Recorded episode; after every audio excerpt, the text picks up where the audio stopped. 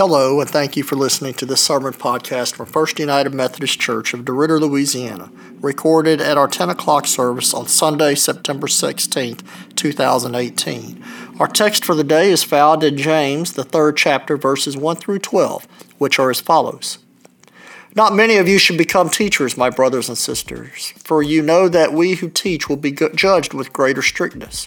For all of us make many mistakes. Anyone who makes no mistakes in speaking is perfect, able to keep the whole body in check with a bridle. If we put bits into the mouths of horses to make them obey us, we guide their whole bodies. Or look at ships. Though they are so large that it takes strong winds to drive them, yet they are guided by a very small rudder wherever the will of the pilot directs. So also the tongue is a small member, yet it boasts of great exploits. How great a forest is set ablaze by a small fire! And the tongue is a fire. The tongue is placed among our members as a world of iniquity. It stains the whole body, sets on fire the cycle of nature, and is itself set on fire by hell. For every species of beast and bird, of reptile and sea creature, can be tamed and has been tamed by the human species, but no one can tame the tongue, a restless evil full of deadly poison. With it we bless the Lord and Father, and with it we curse those who are made in the likeness of God. From the same mouth comes blessing and cursing. My brothers and sisters, this ought not be so. Does a spring pour forth from the same opening both fresh and brackish water? Can a fig tree, my brothers and sisters, yield olives or grapevine figs?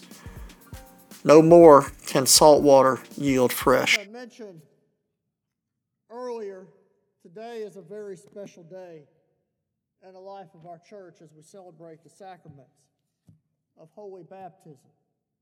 And what's so joyful about this day is being reminded once again through the water that we are made right not by what we do, but by what God does through Christ by the power of the Holy Spirit. As we look at today's message, we realize that how we speak carries a lot of weight with those we love and even with those that we don't. Today is the second part of our three part Going Old School series. How many of us consider ourselves old school? Show of hands. Who's old school? Old school is a good thing, right? We need some more old school, right? Is this where you say amen? I can't hear you. Amen? We need some more old school, right? All right. How many of y'all are 1900 years old? Because the text we're reading today from James is at least that old, if not more. We're not talking old school in the 50s the 1950s. We're talking old school and the real 50s back then and there.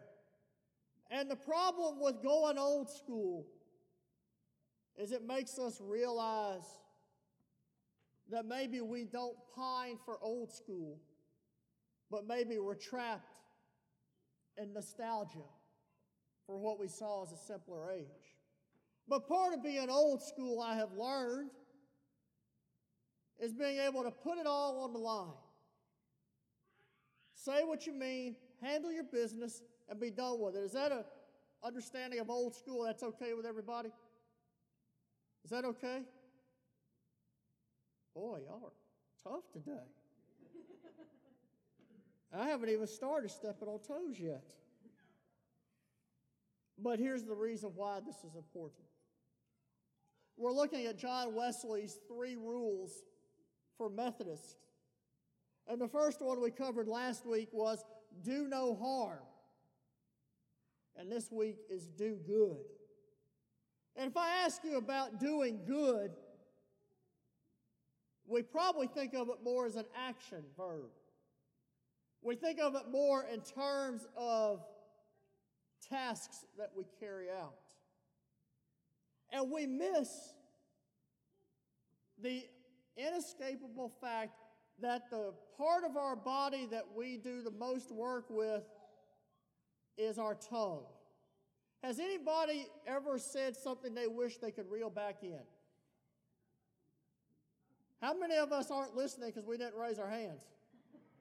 All right, because that's where we are. And part of what we miss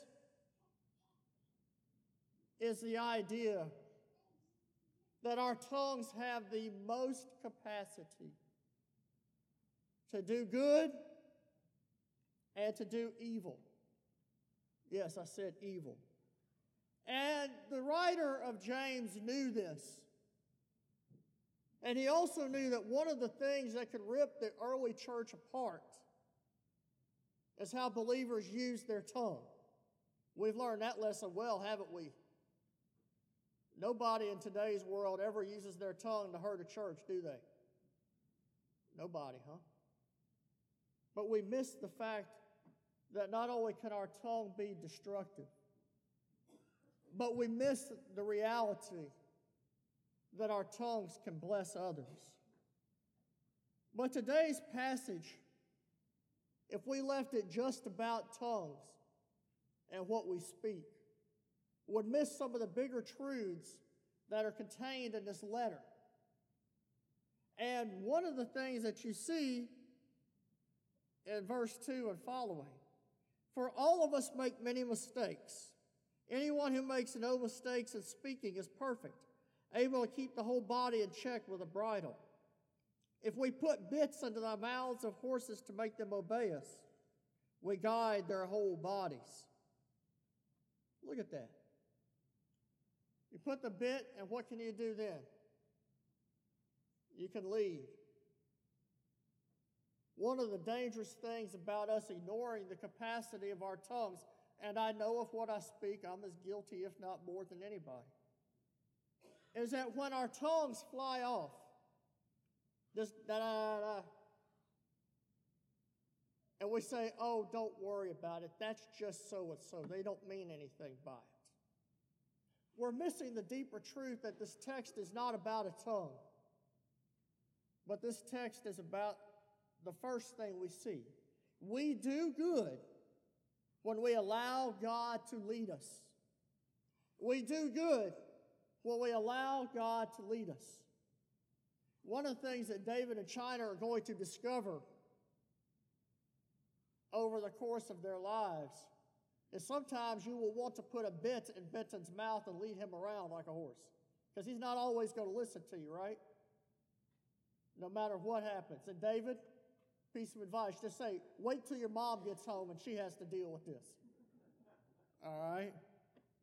But we do good when we allow God to lead us. And Benton this morning is dependent on David and China, Richie and Joe and all the rest of the family to lead him to know the saving work of God in Christ. And what we have to ask ourselves is who is leading our lives today? Who is it that is controlling our tongue? And how many times do we allow ourselves to be deluded and the thinking that we can excuse it. We must remember the basic truth that to do good, we must allow God to lead us.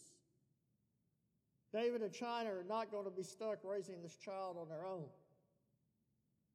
We, as representatives of the Universal Church, are going to make a promise to David and China that we're going to walk with them each and every step of the way.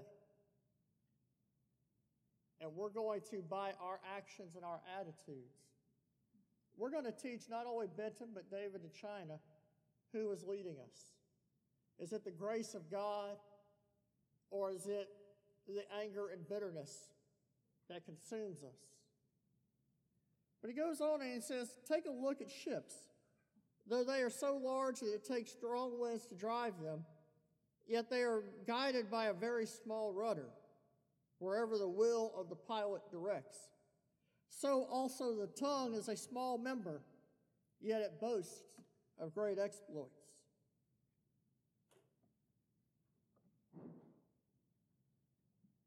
Let those words sink in for a minute. So also the tongue is a small member, yet it boasts of great exploits.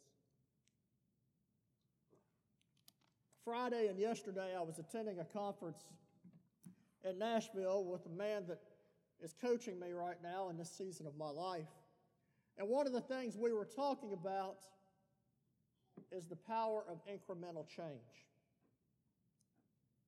And I thought about this second point as it looks to our faith, as it looks to the life that we have in Christ, the life that we have as parents, as grandparents, as aunts, as uncles, no matter what it is, we must remember the smallest things have the most power to do good.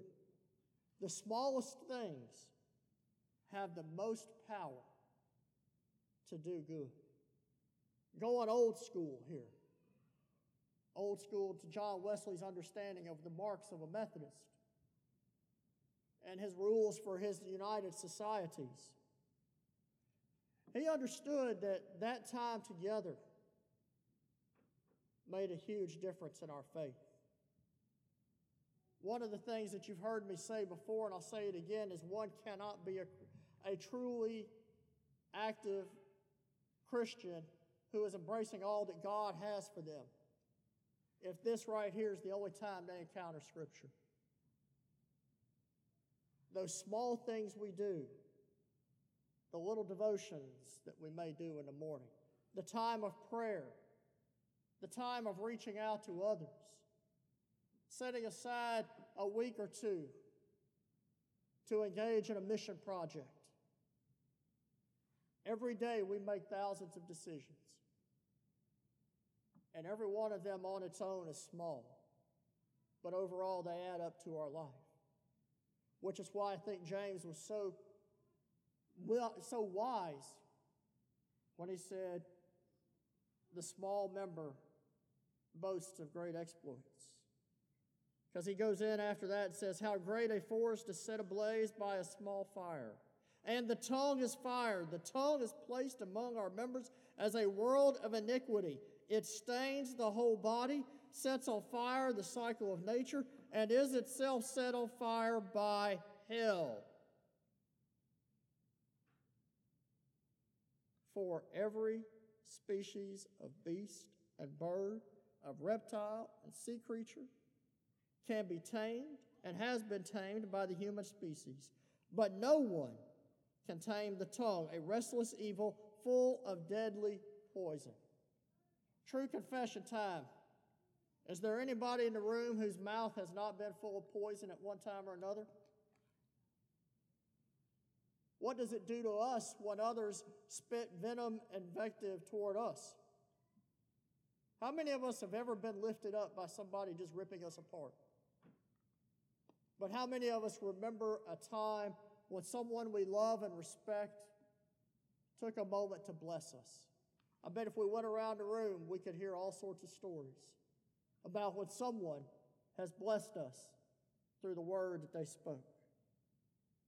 He goes on and he says, and we're going to skip forward a little bit. He says, Does a spring pour forth from the same opening both fresh and brackish water? Can a fig tree, my brothers and sisters, yield olives or a grapevine figs? No more can salt water yield fresh. The doctrine of justification in the Christian tradition refers to Christ's work on behalf of humanity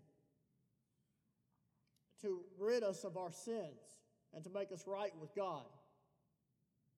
The doctrine of self justification is a doctrine that I think we practice, and I'm using the all inclusive we, far more often than we would care to realize because we forget that nothing is ever neutral.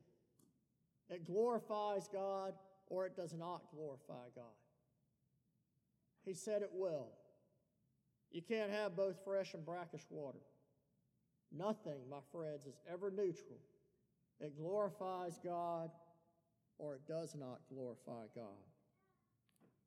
Old school is a great thing. when it comes to the starkness of things. But let us be careful when we talk old school, because part of being old school is realizing what the text says and living it out. We can't just be those who choose which parts of the scripture we want to engage in and which parts we want to ignore. We cannot ignore the words of James this morning and the capacity that these words have to inspire us to do good, to help us love the Lord our God, to love His church, to love His people, and to love the world. David and China, we hand to you today a faith that's 2,000 years old. Forgive us when we fall short of that standard. But help us remember that we have been given the gift to do good by the grace of God in Christ. Thank you for listening to this podcast from First United Methodist Church of DeRidder, Louisiana. For more information about our ministries, please visit fumcderidder.org or find us on Facebook. Thank you and have a blessed day.